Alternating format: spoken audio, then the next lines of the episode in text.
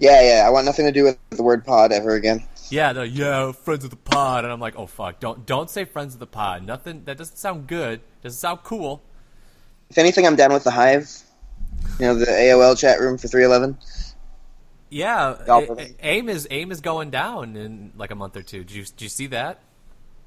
Jesus Christ. AIM is finally shutting down after like many many great years of. Now, what does what does that what does that mean though? Like, are they turning the servers off? Or are they just Yeah, like are like- there like no tech people like fixing bugs in it anymore? No, like they're turning the whole the whole service off. Like you won't be able to sign in. That seems They like a waste. to- Just put ads on it. I mean, what else does America Online have going for them? Well, they're like they said that no basically no one uses it anymore because everyone just does, does you know they use Skype as we're using today. We're not sponsored by Skype, but we do use Skype or uh, Facebook Chat or Skype, Skype, G Skype, Chat Skype, Skype. or You know, I was at a, FaceTime. uh, at like a testing, like a group. Nope, nobody nobody uses some, uh, GChat. Come on. some teleconference software, and at the end of the thing, they're like, "So, what did you think about that?" And I was just like, you know, working the, the office, so to say, and I'm just like, uh, "You guys heard of Skype or um, TeamSpeak or uh, Discord? Because they already do all of that." And they're like, "What? What is the science that you speak of?" It's just like, "Oh fuck." So much I- for uh, I, I think reliable the- industries. I think the market for like unless you're developed like you're gonna be able to introduce holograms. Um, the uh, The movie, the is that the sequel to Engrams holograms? the proverbial sequel, actually. the proverbial sequel. Uh, but yeah, until until uh, someone's doing that, I think the market for internet talk services has been cornered. You got a point though. Holograms would be sick. That would convince me to buy like anything. Basically, just I- oh yeah, but when you talk to someone, a hologram of them appears in real space on your table. Like okay, You know, like You I, got it. I get people would be excited about that. I would not be excited about that. Much like I don't want to video chat. Like when when my girlfriend and I were living long distance, she'd be like, "Let's video chat." I'm like, "I don't want to fucking video chat. That means I have to sit in one place and look. Like I can't wander around and like put away the dishes or make my lunch or you know do any things I normally would want to do when I'm on the phone with someone. Now I just gotta sit in one place and look. That that hits me right in the feels because I've had those conversations before, being like, "Listen, I love you, but I just don't want to do this."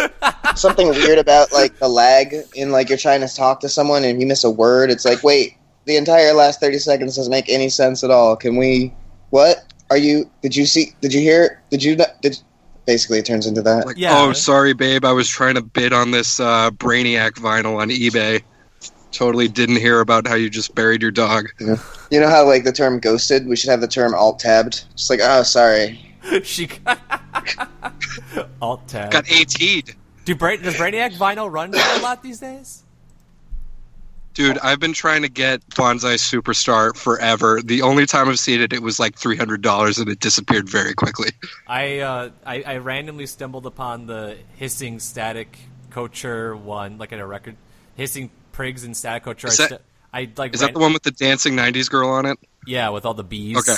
Yeah, I randomly just like I was at a record store and it was there, and I'm like, oh, I remember Cedric said this is a good band, and so then I bought it, and uh, Did Cedric post a can video, like a live can clip? Do you guys know what clip that was? Do you remember? I mean, Had, like, a can he- flute. He pimps can all the time, so I, I wouldn't be surprised at all. Ah, I wish I could know what that clip. It was on his Lunar Power six six six channel back in the day, and it was like Did really have, tight. um, I want to show it to somebody, but Was it one of those like old school ones? Um, uh, the ones that I can't I can't remember the name of the show. It was some German show where they would have like a green screen background. The Beat-Club oh yeah, was yeah, it a Yeah. Beat-Club one? um, yeah, it's black and white, and they have the shots of all the people in the audience, just kind of like, what is this Oh. chaos? Oh, and black it and sounds white? like electronica, but it's like a pan flute. That's different. Oh wait, no, that's not Can. You're talking. Um, that video is. Uh, I'm gonna be really impressed with myself. Wow. That's Kraftwerk, and the song is Ruckzuck. Ah, okay.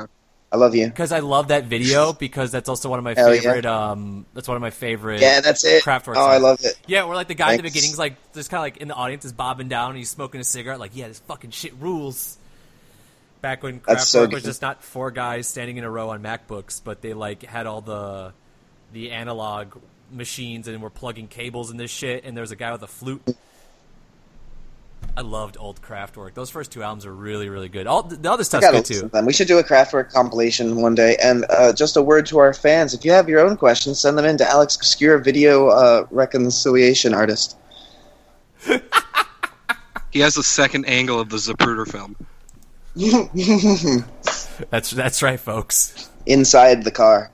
I I also have a copy of the original ending to Star Wars where um, the Emperor is Chewbacca's father. It was really weird. The plot the plot gaps do not add up. Have you ever seen the original uh, beginning of it? Of a Return what? of the Jedi? No, of uh, uh, New Hope. What's no?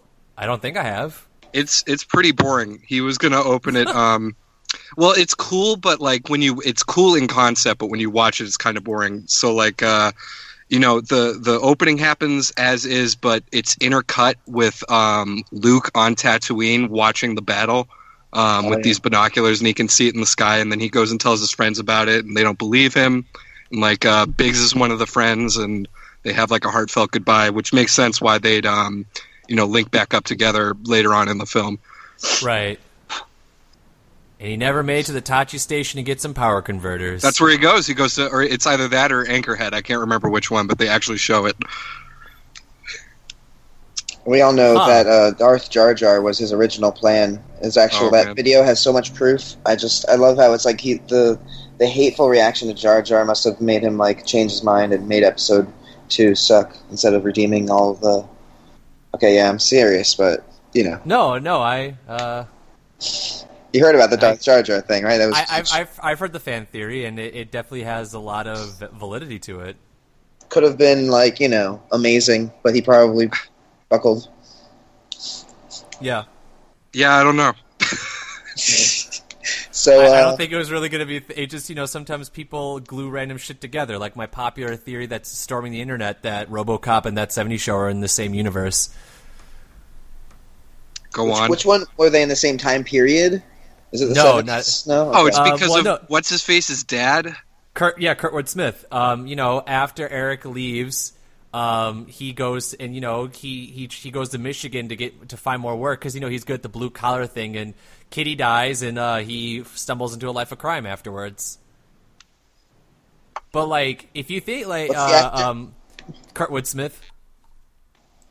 But the character he plays in RoboCop, if you've never seen the original, it's a masterpiece. Uh, Bitches leave. yeah, I mean, like he's more or less just like a very Oh, yeah, like wow. he's a he's like the antisocial version of uh, Red Foreman. He's like the he's like dark Red Foreman. If you think you think of like his whole life goes to shit, his wife, he like the only person he likes dies, and he's just like fuck it, let's just let's just Breaking go terrible. Foreman? Breaking Foreman, yeah, basically. you know that's uh, and you know he might have murdered Bob, the Bob Pinciotti at some point. Who knows? Bob from Twin Peaks. Is this where I talk about Tool? Yeah, you know, um, you can you can always talk. We we never No, get are you tired are you it. are you Maynard? Armando, are you fucking Maynard? You have to do something Are you right? secretly a, are you secretly a troll account made by Maynard James? you know what? One day when I've done something important, I'll continue to troll the internet, and someone will be like, "Are you Armando?" There's Really always cool. like you're always like opening doors. Is that you like go walking around like your vineyard? you're, and you're like and like you're always like, oh, I'm gonna be a little bit late. I'm like uh, cooking this thing in like a tandoori oven. I'm uh, hand picking and crushing my grapes, uh, going around, you know, just finding the best ones individually. Grape stomping. Yeah, but you get each one individually. You stomp it in a little foot-shaped pan. You know, one grape squasher. It's like a one-hitter, but it's for grapes. Yeah, you're not gonna. You're not, what are you gonna So- mix? It up? Is this like a good transition into can? Um, I'm gonna I- say no, but we might as well now.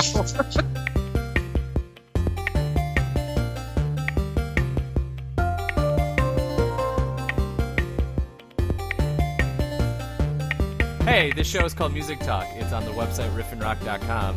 Uh, Kris and Armando are here, so you know it's gonna be weird as fuck.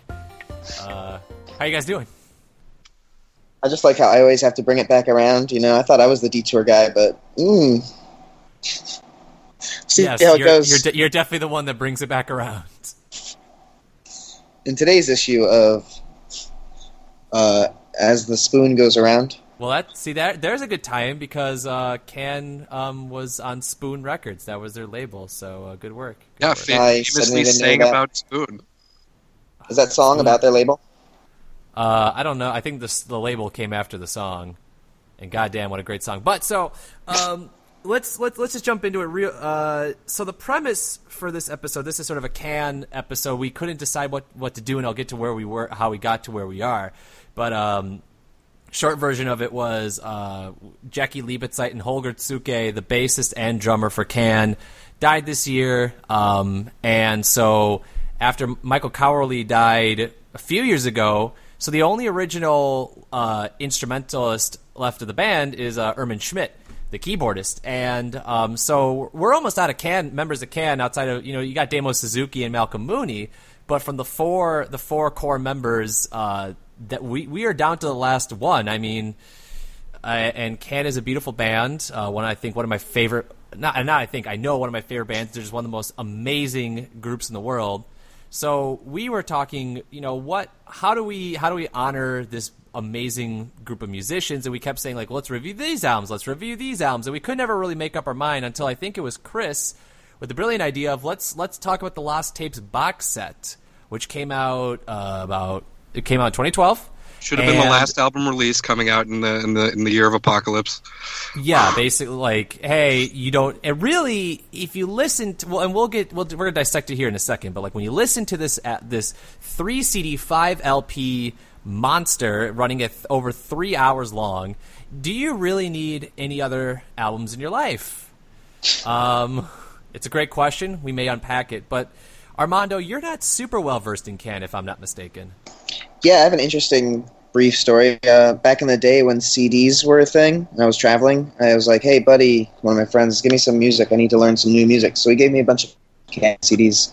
So I have like what is it? I don't even know the names. Yago Teo Masin, whatever, and wow. one that has like vitamin C and all that stuff, or maybe it's the same one.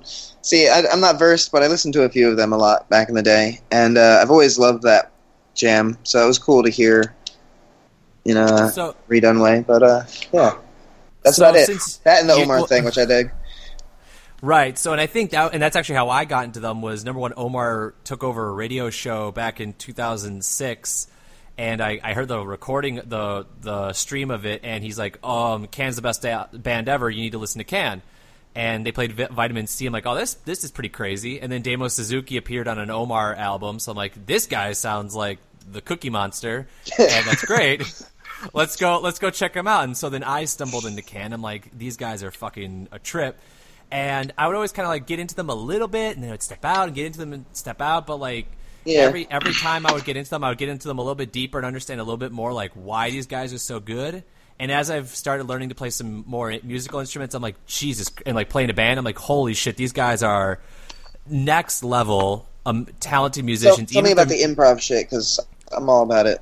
Yeah, so like um, these, so there's a lot. If you look online, there's a bunch of bootleg concerts you can find and and they do have actually have a live um, album release, a two CD live album. You can buy two, but they would it would be like oh, you would look at the track list like oh it's Spoon. I remember Spoon. Spoon's a cute little three minute song, and it would be twenty minutes of them just like fucking jamming in the most primordial sense. Like just these these super hypnotic riffs. Not a lot of like if they're soloing, the soloing is like not really bold faced and out there. It's all just like they always operate as one super like as one unit, like one collective force taking over the audience as opposed to like a Phish or a Grateful Dead, which is like this guy solos, this guy solos, this guy solos, this guy's eating a grilled cheese. So like Can was always like this, like it's this ominous like that, force that's I I do what I can. Um, but Can no, not you. Like I meant the the band. Right, like it's just this monstrous force that like it, they kind of always moved as this collective f- power, and it's like you listen to their live shows, and even if it, it'll say like, "Oh, this is this song," like it barely constitutes what you heard on the studio album, um, and it just it's so earth shattering. And uh, their album, their studio albums, really are these tiny snippets of jams that they were playing, like just tiny little nuggets of like who they really are. So uh, for me, as as a jumping off point um, the Lost Tapes really represents that. It's the what else was going on when they cut up these uh, these these albums. So these are like allegedly tracks that ne- didn't make it, but a lot of them sound like just sort of the formation, the leading up to what actually appeared on the albums. And so, um, Kris, what did you, I mean? This is a huge thing we're discussing here. I mean, it's a monstrous collection, but Kris, like overall, what's your perspective on the Lost Tapes and Can in general? I I mean, you know, Can is Can is great. They uh you know, they I wouldn't call them the the prototypical um krautrock band. I would I would I would put that at the feet of of New. Um but they they definitely were the most um they they were the furthest reaching of them all um, like uh, especially in the way that they incorporated um, electronic stuff and um, tropicalia stuff um, you know later on in their career and shit. And and you know one thing that i feel that i should bring up one little trivia factoid that um, you know people should realize when they listen to can is that these guys were disciples of stockhausen.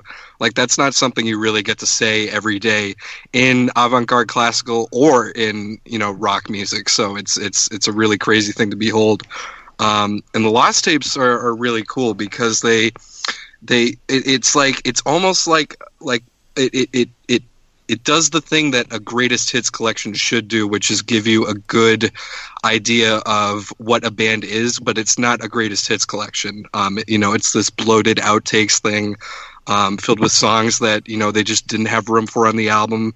You know, live takes of releases that they didn't put out, bits of soundtracks for films that never got made um, and it just gives you um, such a good look at you know can existing as a band. And um, you know there's some really good moments. There's some moments that um, uh, were were not so good. And you know i'm sure we'll talk about the both of them. Um, but yeah overall I, I think it's it's a really it's i don't know if i would want to push someone into this as like a first release like poor um, maynard james keenan did um, but I was waiting. I wanted to wait. I wanted to wait to see if that was good.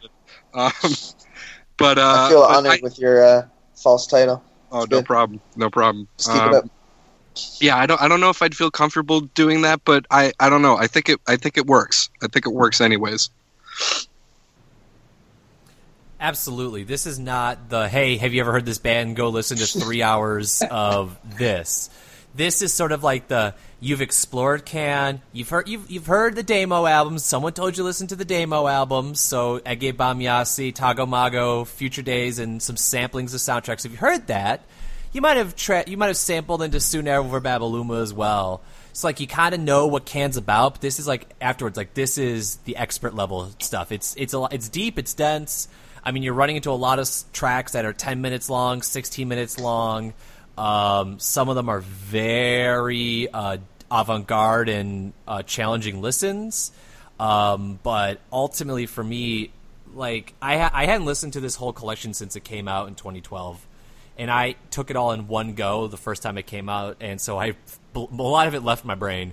Um, but so now I'm I listen to it a second and third time now, and I'm just floored by all the cool jams in here, all the cool ideas that just we're going to potentially be lost for, forever. And Kris was touching on the backstory of this. This was they were selling off the studio where Can recorded, and they found all these tapes and like 30 some hours of tape and Irmin Schmidt kind of went through them and wow. put together this compilation from it so there's apparently like mountains of other material that just you know it's sitting in a warehouse somewhere who knows what I doubtful we'll ever get to listen to it but so this is just sort of like a, a consortium of those of the of that tape of that footage and so you're hearing songs be formed, you're hearing ideas be played with, and you're hearing these guys like royally also fuck around a little bit as well. There's there's some moments where it's like, okay, I think we got five stone dudes in a room dicking around, but I think the majesty of it is you're listening to a band engage in the creative process, and that for a band like Can, that's exciting. I'm like, you know, as we're Volta heads um, that would be an ex- you know like a box set like this for Mars Volta would be or an Omar Rodriguez Lopez would be mind blowing. You like you're just listening to the creative process unfold. You're listening to the ideas come to light. Um, so for me, that's like I think one of the coolest aspects of this, especially from like as a musician, as a someone who plays music, like you're listening to ideas come to be, come to come to light, and like they're working them out as they come along. And then when you listen to the actual studio albums, um, you're like, oh, that's how they got there. That's that's really really mm. cool. Yeah, especially so since like the the layering thing is such a big part of them. So like, you know, uh, Tago Mago, for instance, which is my favorite Can album, like it's all built um, after the fact. You know, it's like a Miles Davis, you know, William Burroughs cut up technique thing. Yes. Um, so it's it's cool to hear them outside of that context, it's like you know this is just the straight IV drip of of what Can was doing between 1968 and 1979, or however long this uh, collection spans.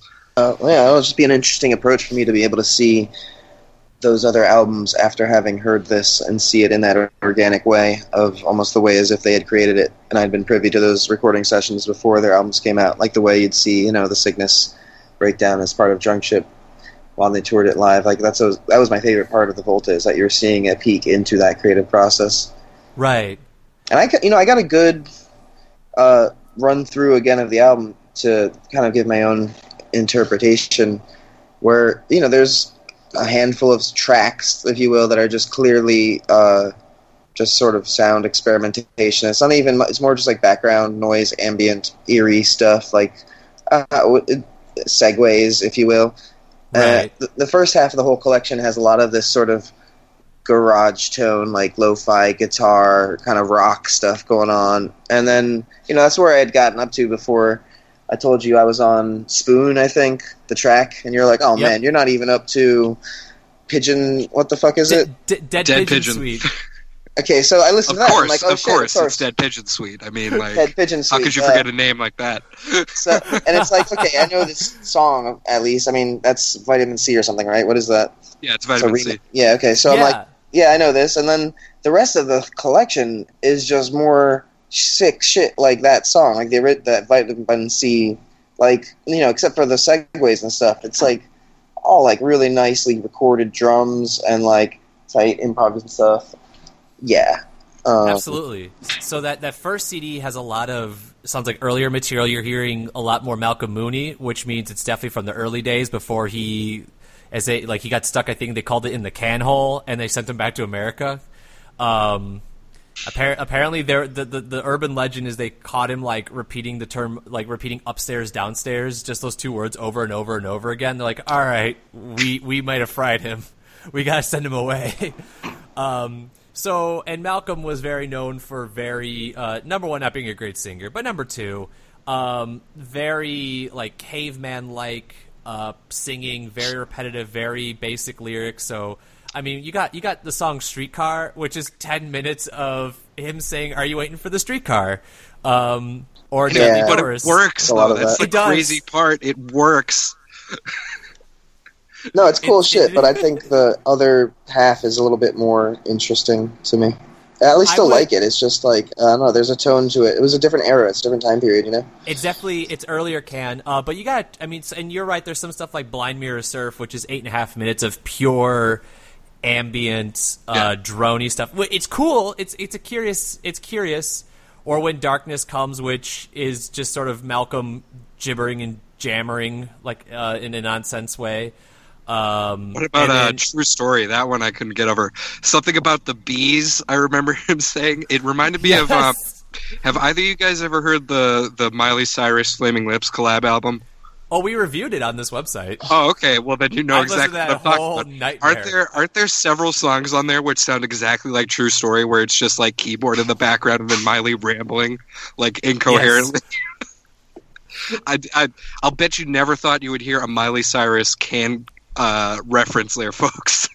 Right. I remember. I really need to listen to that album. I mean, is it No, you worth don't. repeating, It's- or is it just like a one-time I'm kind of pissed if, if we are going to eventually start doing bad albums. I'm kind of pissed that you already did it because that album is bad. Okay. But it's not even fun. The bad man. album it's just, episode's it's be boring. It was really boring, except for like the Oh, that's sad. like that random nonsense of like who It's put like- the dick in the pussy. Yep. yep. And I think it's like what 71 All right, minutes. wait, wait, wait. Yeah. Yeah, there's a So random what are your Armando- favorite tracks on this Lost Tapes, guys? Oh, Come on, I thought you were about to to say. I thought you were about to say the Miley Cyrus album. Um, Jesus. No. I like bubble wrap a lot with that fucking filthy bass. That was yes. cool. Bubble Yeah, wrap was was, cool. great. I loved Graublau. Yep. It just like so many cool ideas. Um, Dead Pigeon Suite. That like I I love Dead Pigeon Suite. So when you're like, oh, I'm on Spoon, I'm like, oh shit, you're in for the good stuff. Because like you could you could take Mm. the studio recording of Vitamin C and then like glue Dead Pigeon Suite after it and like make like a like just like a super cut. Um, then you have uh, another one I really really liked was Messer Scissors Fork and Light, which was um, Yeah. a sort of a hashing out of the song Spoon, and it's got just Yeah. some the the and this is this I uh, it's for me um it's really hard to express why I loved Jaki Liebezeit as a drummer. Um, because he's not like a John Bonham, he's not like a Neil Peart, he's or a, a Buddy Richards doing these super crazy fills and drum solos and crazy shit like that. Like that was never his jam. But uh, his dynamics you- and he his his thing is like consi- like just consistency and monotony, which don't sound like exciting things for a drummer, but he does that to this perfect T where you get sucked into his drum grooves. And Messer Scissors Fork in Light has some of that where you just you just get absorbed into this work he's doing that's I think just unbelievable and there, I don't like the only other drummer that was doing anything remotely close was D'Antoni Parks um like the techno stuff kind of takes some inspiration from it, but like that, it just that alone is that's like any new drummer who's like trying to do crazy like Dream Theater style bullshit nonsense should listen to that song and be like, "This is how you should drum. Learn how to drum like this before you're gonna do all the wacky shenanigans." on the um, monotonous, repetitive stuff, there's one thing um, that uh, one quote that I, I, I heard in this uh, Krautrock documentary that I can't remember, but um, it's it's something like uh, about how they were influenced by um, Indian music and just how there's this constant drone and it's all about like minute background shifts as opposed to like constant yes. shifting. And like that really puts it in perspective. Like once you realize that um, you know for people who don't like krautrock of which i am definitely not one of them i love it um, but like it, it sort of yeah, makes a little bit more sense of the the the, the supposed sterility and um, you know lack of movement within the music Well, and, and I'm so glad you mentioned that because that's I've never heard that quote. And I'm, I'm guessing was it like that BBC Krautrock documentary? i think it was i think it was yeah, a well, big- it was really good. I just didn't hear that part. Um, but like, that's when I always explain to someone like they're like, "How can you listen to a 20 minute song like Hallelujah?" And I'm like, "It's and like you're like it's there's nothing dynamic about it. there's nothing there's no big solos there's no crazy like j- freakouts or nothing like that. It's just like." Every moment you're about to get bored with it, it shifts just enough where you're like, "Fuck!" It just like now I have to re re catch on to what's going on, and like it keeps just slowly changing enough where you're never fully grabbing onto what's happening. And that sort of the me is- origins of techno, the way that that yeah, you know, it'll just be a, a frequency shift over the whole measure, and that's your musical change. And it's I just you're just listening to that subtle change. I just read that on the Wikipedia page for Krautrock the other day. I don't know why I was on No it, way. but it was like talking about God damn it! how it's. Um, did you write that? Uh, No, no, yeah, I went in there and edited it to make sure that it's uh, appropriate. yeah, s- listed internet like safe Go content. Trance as uh, Maynard, a, the a genre it's had influence on. Is that why we don't have a new Perfect Circle album? Is because you're editing Wikipedia articles? God damn it! Jesus. I knew it. Wow, I got nothing now. I had something earlier, but now. I, all right, well, so I've been actually playing with this German uh, musician, really cool dude, Frank Bruckner. He did actually a recent improv lately, and some of his old stuff. We do some oldies sometimes, and I was just like, "So, dude, you're into Krautrock. Can you tell me about it?" and uh, you know, it's pretty fascinating. So, I mean, I think we should dig down further with this and do some other bands uh, in the future and really explore because it's more of a cultural thing in which various bands and various genres were exploring you know something that is more of about a feel and a you know a socio-political stance Yeah, you- Krautrock is, is not the most PC thing to call it. Like they call it cosmic music, which Mm. means cosmic music. cool Um, and you know, it's sort of like different flavors of the same thing. Like you know, every just like uh, you know, left of center music happening in this era. Like in America, we had psychedelic rock. In England, they had prog rock, and um, you know, Germany had this shit, and you know, France had Zeuhl, and it's just all one big happy experimental rock family. You know, starting out. But I think Armando touches on a good thing. Uh, a valid point is that in a lot of ways, kraut, krautrock was this rejection, or uh, whatever term you want to use it. It was sort of this rejection of popular music, where it was almost like, you know, the Beatles had all these. I mean, obviously the Beatles had their their trippy moments. There's, you know, you can never forget Wild Honey Pie. Or Carnival Um, of Light. That song I right. still haven't released. But but there's all these songs where it's you know verse chorus verse uh, bridge chorus end of the song like that was a lot of that song. Even like the psychedelic bands had a lot of that kind of structure even if it was a little goofy sounding. But this was like this bold rejection of it where it's like there's not even a verse or a chorus. It's like it's the same riff for just mildly shifting for 15 minutes and like there there's no verse there's no chorus. Um, i mean you listen to a song like even like a song like uh, vitamin c or hallelujah there's sort of something that vaguely resembles a verse and a chorus but the group the music never changes a whole lot it's just certain little parts come to the surface at certain moments like i guess that's the hook but it's not and like or other band, not even bands like can you, you got bands like Neu. You listen to the song Hero, um, which is this like eight minute driving, pulsing rock and roll monster. And it's the um, best song to drive fast at night too. By the way, So about this Stockhausen, you said that some people were influenced by him, German Yeah, they were. composer. They, well, I mean, like he he influenced. You know, Germany has like a big history of experimental music. You know, starting way back with serialism with Anton Webern, um, and or excuse me, I I I, I forget who came first, Schoenberg or, or Webern, but they both were uh, you know pro- proponents of serial music, which is something that I can.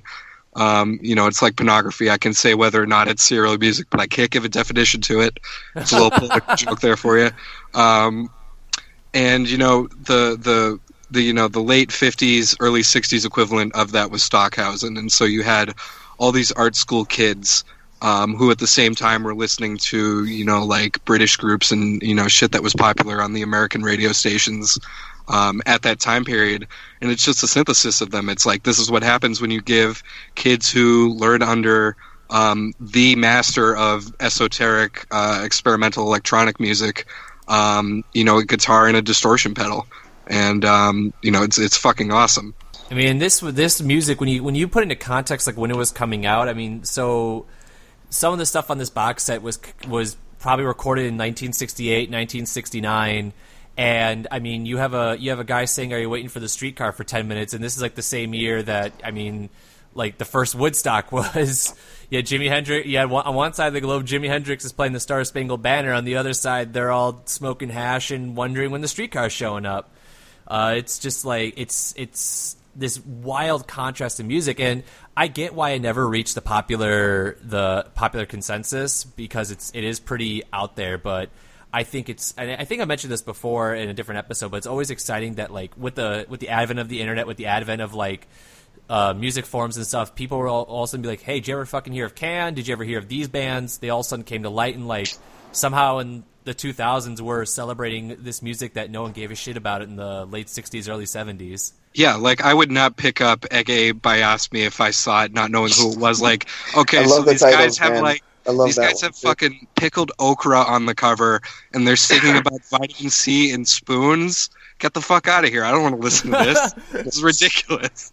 It's like people who go to like you know stores and just shop by the cover and like actually just pick it by that. I think it's kind of fun. But you, might go, "Oh, that kind of looks like an Andy Warhol thing." Yeah, I would definitely. It's like how Omar titled his song. Sometimes it's kind of like okay, I could see them doing that.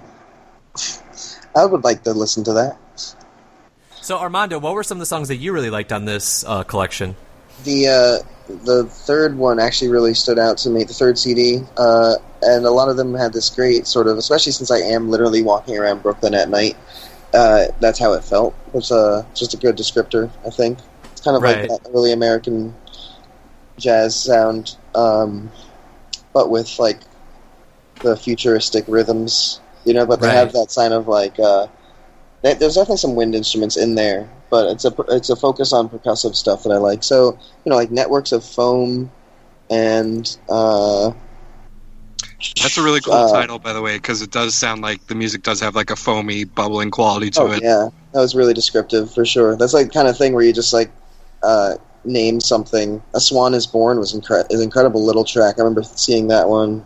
I would look at the, the track list whenever something really You should, che- out. if you like that, you should uh, check out um, "Sing Swan Song." That's uh, what the um, that's like an early version of that track. Sort of like And, how uh, Dead Pigeon Suite is an early version of uh, Vitamin C, and um, Messer is, is Spoon. And then I know Must you're not a big you're, you're not a you're not as much of a fan of the later can stuff, but Midnight Men is a rough draft of the later song Vernal Equinox. Which one's what's the later stuff? Um, so a lot of people, well, just a, a little bit of a context. The later stuff uh, is pretty much anything dubbed after Damo Suzuki left. Um, a lot of people have strong opinions that Can had this peak when Damo was in the band, and after he left, it all went to shit. Uh, there's some fair arguments of the quality may not have been as strong, though I would argue the album Soon Over Babaluma is just as good um, as anything Damo related. And I, but though I would argue, I would be say there's some. It is a little bit fair that some of their post Damo stuff is definitely not strong, especially once you get to Saw Delight, things really go off the rails hard. Yeah, I liken it to um like post Bedlam Volta. Like those last two albums, I feel pretty universally like a lot of people are like Metza Metz about it, and um you know, it, it's these these later can albums. They're only bad in context because you have Damo Suzuki immediately following it. It's like you can't you can't follow that guy easily. Um, Right. You really got to come with the A game. Well, and so and part of it too. Once the Soon Over and Landed were still pretty traditional Can albums, and then you get to Flow Motion, which is they said that they had gotten signed to Virgin Records of all labels. Um, because back then Virgin was just randomly Is it- signing experimental Is it bands. because uh, only virgins listen to Can? Well, hi-oh. I had Um, to. I had to.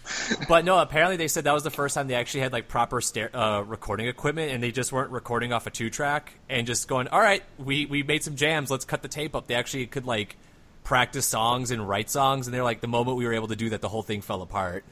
So it sort of reminds me more of like a Pink Floyd thing with uh, without Syd Barrett. They could do it for a while, but uh, after two or three, it's just sort of. I, I don't even like Dark Side of the Moon to be honest. I think thought that's you were when they gonna- started to go downhill.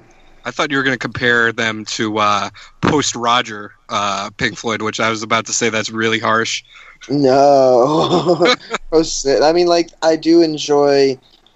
I really love like the um, Meddle, of course, you know, and like uh, Uma, Atom Heart, Mother. Those are like their best albums. That came after Syd, but Oh God, I But, you can't know- stand Atom Heart Mother. Atom Heart Mother is oh, just that's a the rough best ride. shit ever. There's some good uh, songs on there too, besides the actual Summer uh, trip. '68. That's a very Yes. underrated Pink Floyd. That's like my favorite Pink Floyd song for Uh, sure. Man, Nick's psychedelic breakfast is a exercise in tedium. But Alan's hey, Psychedelic you, Breakfast, if you my cut friend. the sound effects Alan's. out of that, it's good. No, if you keep the sound effects in, it's good. No, I agree. I like it. I like it with the sound effects, but like the actual musical It's sections like are. oh, I don't know what uh, album it's on, but there's a song named after a field near Cambridge, and I had a Meadows, cigar. on, um, I had a cigar on, in uh, Grantchester Uma Guma. Meadows. There you go. And I listened to it while I was there. I had a cigar while listening to Ummagumma in Grantchester Meadows. I mean, For the I, record. I'm. I know we're a little, just just to keep on the deviation for a moment. Uh, Meddle, Meddle will always be my favorite Floyd album. Um, Worst to trip to. Do not trip to Meddle. uh, I'll keep that in mind. What Um, about Those the and are I- wall? trip. What the shit? Wait, Get out of here, poser. well, the wall. The, you'll finish your trip before the wall ends. It's just like it's fucking endless. It's, Yeah, but it gets weird, man. When like, I don't know, it's so it gets weird There's, like- fast on that album. I can't do that album. I I can't either because it's terrible. Oh, there you go. So, uh, where does the three lost tapes? How does this uh, fit in the timeline of Can? Which songs like- away? they do like a they do a nice shuffle. So like you'll get like um, they kind of go chronological order, but they don't at the same time. So it's like Makes you know sense. the first couple of traps tracks will be from like 1968, and then they'll throw like one in from 1970 in there, and then like another 68, 69. Um, and they'll just sort of like shuffle the deck like that, which is nice because it it gives it a, a, a logical flow because you're going chronologically, but at the same time, um, you know, mixes it up a little bit so you're not hearing the same type of Yeah. can every single time. I gotta say, I think I'm a fan of post Damo Can. Uh, as awesome as Damo is and everything, it is the Cookie Monster. So it's more about the guitar tone, though. Honestly, I think the guitar is a little bit too much with that fuzz and like the you know the earlier recording technology. And as they got, I think there's something about Can that I love is there's that love of precision and the love of the acoustic timbre of the instrument, especially with the percussive instruments. So when you have these really nicely recorded studio takes, it does sort of the opposite of what overly polished music does, where it's like, oh, this is too perfect. You know, get get some dust on those strings, please. This, these guys like just like they get like the perfect tone out of every instrument, and the nice later recordings just really emphasize that. I, I enjoyed hearing that on this album at least. I want to get into some of that. Sure, it is funny that you say that though, because um, the other the other uh, Holger Czukay, the bassist, used to argue like they were better as a band when they sucked at their instruments. Nice. I like- understand that mentality he- though. You, you're a little bit more argument- creative when you have no interpretation of what you are supposed to do. You know, if you're Bas- trying yeah. to figure out yourself, you invent things differently. Holger was the one that's like we we got our songwriting got bad when we actually tried to write songs and we weren't as good. The, like the better we got, the worse we got as a band. Yeah. Um, and You then he didn't sometimes to you can't hear that on the recordings though. Like you might be No. functioning as a band. Uh, I don't know. I I think recordings, you like like But post. The thing, the thing, hit, hit, the thing is though, like his argument of like, oh, we got better is insane because like these guys were actually pretty high. I would argue, really, really high level musicians from the get go. yeah, I mean, Stockhausen they were, students again. they, uh, yeah, they were. I mean, they were in jazz. They were in jazz bands. They were like actually could like they were talking about reco- uh, composing orchestras and stuff. So like these guys had were coming into this band with a deep knowledge of music theory and performance and stuff like that. It just all like so their idea of like oh we got good is a little I think a little detached from reality. I, I think they just got more professional because, like, I don't know. I, I like, um, you know, if we're talking like terms of like sounds, I like the, um, you know, everything before and including Ege more than anything else, um, just because it has like. You know, it, it has it has a nice polish to it, but it and you know that's good. But like at the same time, um, a lot of krautrock is is very polished, and I feel that they're one of the few uh, krautrock groups that really they they get like a little bit gritty. They get their hands a little bit dirty, and that's one thing that I like about them. That's cool. Sure, definitely. They they were they were less of the like krautrock, like you ex- like Kraftwerk Neu kind of stuff, with the motorik beat and Right. uh, really pulsy drive stuff. They, these guys were a little bit into different realms, and if you, I know you're more into the early stuff, but if you look for some like their like bootlegs from this from like '76. they're trying to like get new. They like were trying out all these different singers and different backup musicians, and like they were just creating all sorts. Of, they, they they got the singer from Hawkwind for like three gigs. and Wait, so you all these, like, mentioned before that you'd get Which one? got- Wait, hold. Nik Yeah, go ahead. Turner or Dave Brock? show it was, but I ha- I have it, I, and it's like really fucking rough. Um, like the singer's bad, but like they're just on point. And, like so, they they had no problem just like grabbing random people and going, "Oh, you're in our band now." Well, I mean- uh, live on stage. For Right, the so they would go unknown, to- like uh, you may not know this, for instance, Armando. Um, they the way that they got Damo was he was a uh, he was a busker. They literally picked him up off the street. So like the transition was Malcolm Mooney goes crazy upstairs, downstairs, gets, goes back to the U.S. and their next move is to pick a guy up off the street. Wow. Yeah. So, but you're telling me that they went from city to city finding different improv musicians. Oh no, Damo Jam- does. That's what he does now. Oh, that's what he does nowadays. Okay. Yeah. Can did a very little bit of that in their later career as they were trying to figure out what they were doing, and then they made the. I think what killed them is they Holger left playing bass, and he then stood behind a curtain during shows and turned dials on transistor radios. They got Nice. Rosko Gee on bass from Traffic, and then everything just kind of fell apart from there. Like it was no longer can. I do. I do like that track that they have with him on it. Um, I think it might be the only track with with Rosko on it. Uh, Barnacles. It sort of sounds like like a Herbie Hancock Headhunters type thing, which is weird, but it, it's still a pretty groovy track. It's it's groovy, just like when they actually put it into like uh hey we're writing songs context. So like when you listen to like Saw Delight or Out of Reach, and not like the band Yeah, it makes no Out sense. of Reach. Yeah. You're like, oh, this doesn't this doesn't work at all. It's it's it's too rough around the edges. I was gonna say really quick, um, Chris, if you like that rough kraut sound, you might want to check out the band Floh de Cologne. Um, oh, I haven't heard of this. This is good. they they they have a album called Fließbandbabys Beat Show, and it is just a fucking train wreck of silly nonsense. Um, I, it sounds funny if I knew if my uh, high school German could carry me a little bit fun, farther, but uh, it's a little off. It. Yeah, it's it's it's a hoot. Political satire music. Okay. Yeah, Even though I Um, won't be able to get any of the jokes because I assume that they uh, write in German. it, it's it's all in German. okay. Oh, their first album is called Vietnam. Check. 60s, baby. Hey, political commentary. Um, overall, uh, I, I'm hard pressed to recommend this because this, I mean, number one, again, it's three hours long. It's a huge collection of music. Um, Call a sitter. right. go go in the basement, get your CD, get your CD player or your record player out, and you know light light some incense and just kind of get sucked into it, I guess. But Or just uh, step outside your door, put on some headphones, and walk until your feet hurt. There you go. Um, I mean, I love I love this box set. I can't think of another band that has like a similar type of fly on the wall exposure to like what a band was doing in the studio. Um, but it's like if you're not a Can fan, are you going to want to listen to this? Is the is the million dollar question here? Is that really what people watch your show for? Is that what we're here for? I don't. Well, like, well, obviously, we always talk about like, do we recommend listening, checking something out? Do we not? And Yeah, like, so there's the whole we- spectrum. Like, if you haven't heard of Can before, I would say you should totally check this out and be like, "What the fuck?" and then go listen to some of their stuff. here, here here's what I would say. So that you know, you can you can make two two decisions here. You can say, all right, I want to watch the Ken Burns Vietnam documentary, Yes. or you can be like, I want to watch We Were Soldiers.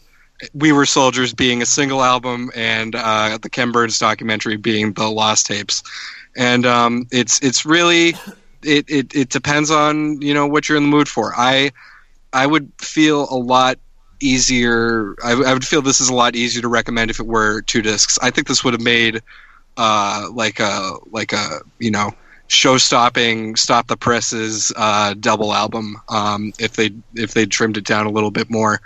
Um, right. So the songs that are songs, would you say that they're B sides or just literally lost? Like, oh, this would have been stuff that would be an album. This is the quality of the album. Like, it's not just B sides. It's like an album's worth of music mixed in with extra stuff.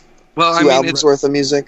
that's that's sort of hard to define because of the way that they operated. You know, just like piecing stuff together. Like, um, Sure. you know, if you'd listen to Dead Pigeon Suite, you know, and that was the only libretto about, um, you know, what we now know as vitamin C. It's like, would you say that that is a, you know, Well, like a, a legit cutting. If we took those songs out and said that these are instead of the alternate takes and the live versions and the things that later became well, yeah, no, that's things, that's what I'm saying. I'm if we took saying, those like, out, how much is that left? Is uh, would you call like a collection of B sides versus original songs in high quality that just happened to be lost? I think they're just thoughts. You know, they're just Okay, thoughts. so more like B sides, yeah. Yeah. So But I mean, like like, it's mostly a collection of B sides throughout their career. Well, I don't. I, I, it's hard. It's hard for me to call them B sides because B sides like a fully justed song that at some point just didn't make it onto the album. You know.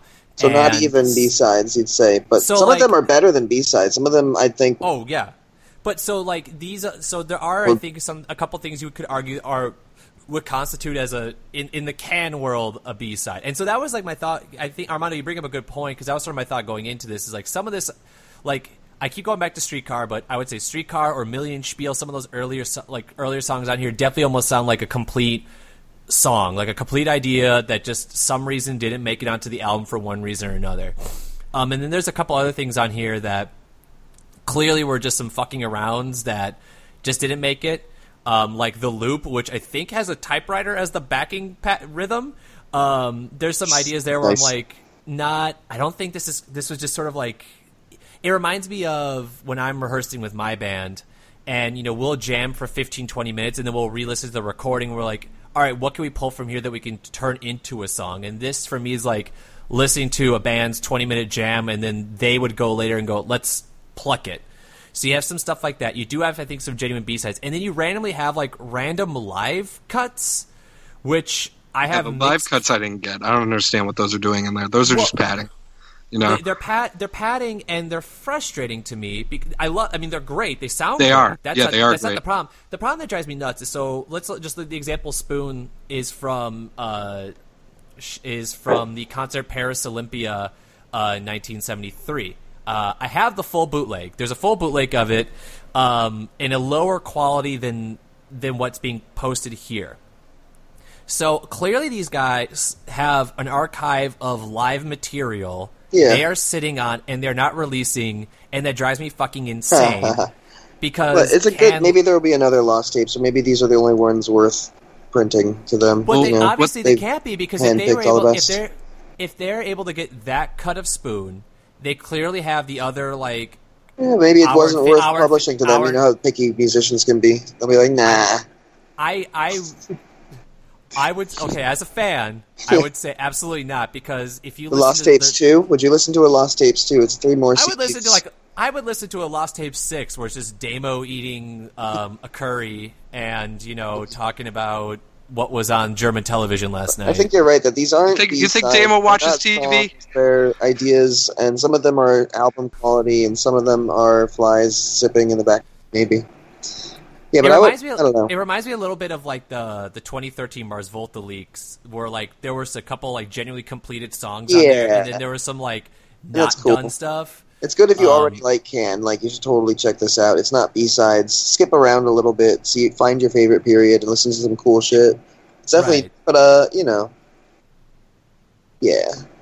It's not, it's not B sides. So, but some you know, Radiohead has great B sides, but not a lot of bands have B sides as good as them. Right. I would argue for anyone that's like, if if you listen to Can, check this out. If you haven't listened to Can, um, and you're you've heard about them, you've heard the rumors, you've heard the mumblings, like listen to first thirty minutes, and if you're like, oh, this sounds pretty cool, then go pick up the albums, then come back to this once you've gone through some of the studio albums, because I think this is more. I would I say argue skip straight to Dead Pigeon Suite and just hit play from there, and the rest of the night is very good. I just Uh, I, the, yeah. the guitar sound a million spiel that like ow wah, to me is just you can't you can't skip that. You That's can't a, that is a cool track. I, they definitely start with like the upbeat rock stuff, which is cool. So it's got that going for it. You put it on, and it's good driving music. Ah, this album, this I, I I'm probably gonna end up having to buy the vinyl box set. I, I I skipped it last when it first came out, but now I'm like, you know what? I think that ninety bucks has to leave my pocket because I need to own all five LPs. I just I love this. I it, it's hard to recommend, but I I love this collection of music, and there's so many bands I love that I would love to have a collection like this, where it's just them fucking around in the studio and just like all the cool ideas they came up with that they Mm-hmm. for some reason were like, this is not going on the studio album. This is not going out there. That's what I'm I- trying to do with my SoundCloud before I'm a band that anyone cares about. So it's all there from the get go, and you can just tap in whenever you want. Right. You can catch up. You know, there's hours of music. Just go, have fun. One day we'll be good. Beautiful. Well, I'm not sure what else to to add to any any uh, last minute thoughts on the lost tapes. Uh, I guess Chris, you uh, recommend it to a stranger uh, never met before. I'm like on the fence because you know in in one in one sense it is pretty unique because it does give you a pretty good glimpse inside of you know thought processes which is something that you know I'm trying to think you know objectively too you know not just bands that I do like and um you know I just I can't think of anyone who would put out a collection like this um which makes it pretty unique and so you know I feel like this is um I don't know. I, I definitely wouldn't listen to the first 30 minutes and then come back because, you know, by the time you get to the end of this collection, it is a Right? very, very different band. Yeah, totally. That's But, what happened with uh, me. I listened to the first half, and I'm just like, "Oh my god, there's it's how much? How long is it?" But then the rest of it was actually really good. So I don't know. Mixed bag. Fair enough. It's good. It is. It's great driving music. If you have True. a long drive, um, Just remember you know, to occasionally you space out and you're listening to some gerbils argue. Next track. Yeah, it took the words right out of my mouth, man. Must have been when you were kissing me. Oh. Yeah, meatloaf, baby. So, uh, how about you guys? You got any shout outs? Because I got one. Um, no. I want to shout out to DMX for always keeping it real and letting everyone know that uh, this isn't a game; it's real life. That's what I'm talking about. And for always giving it to us.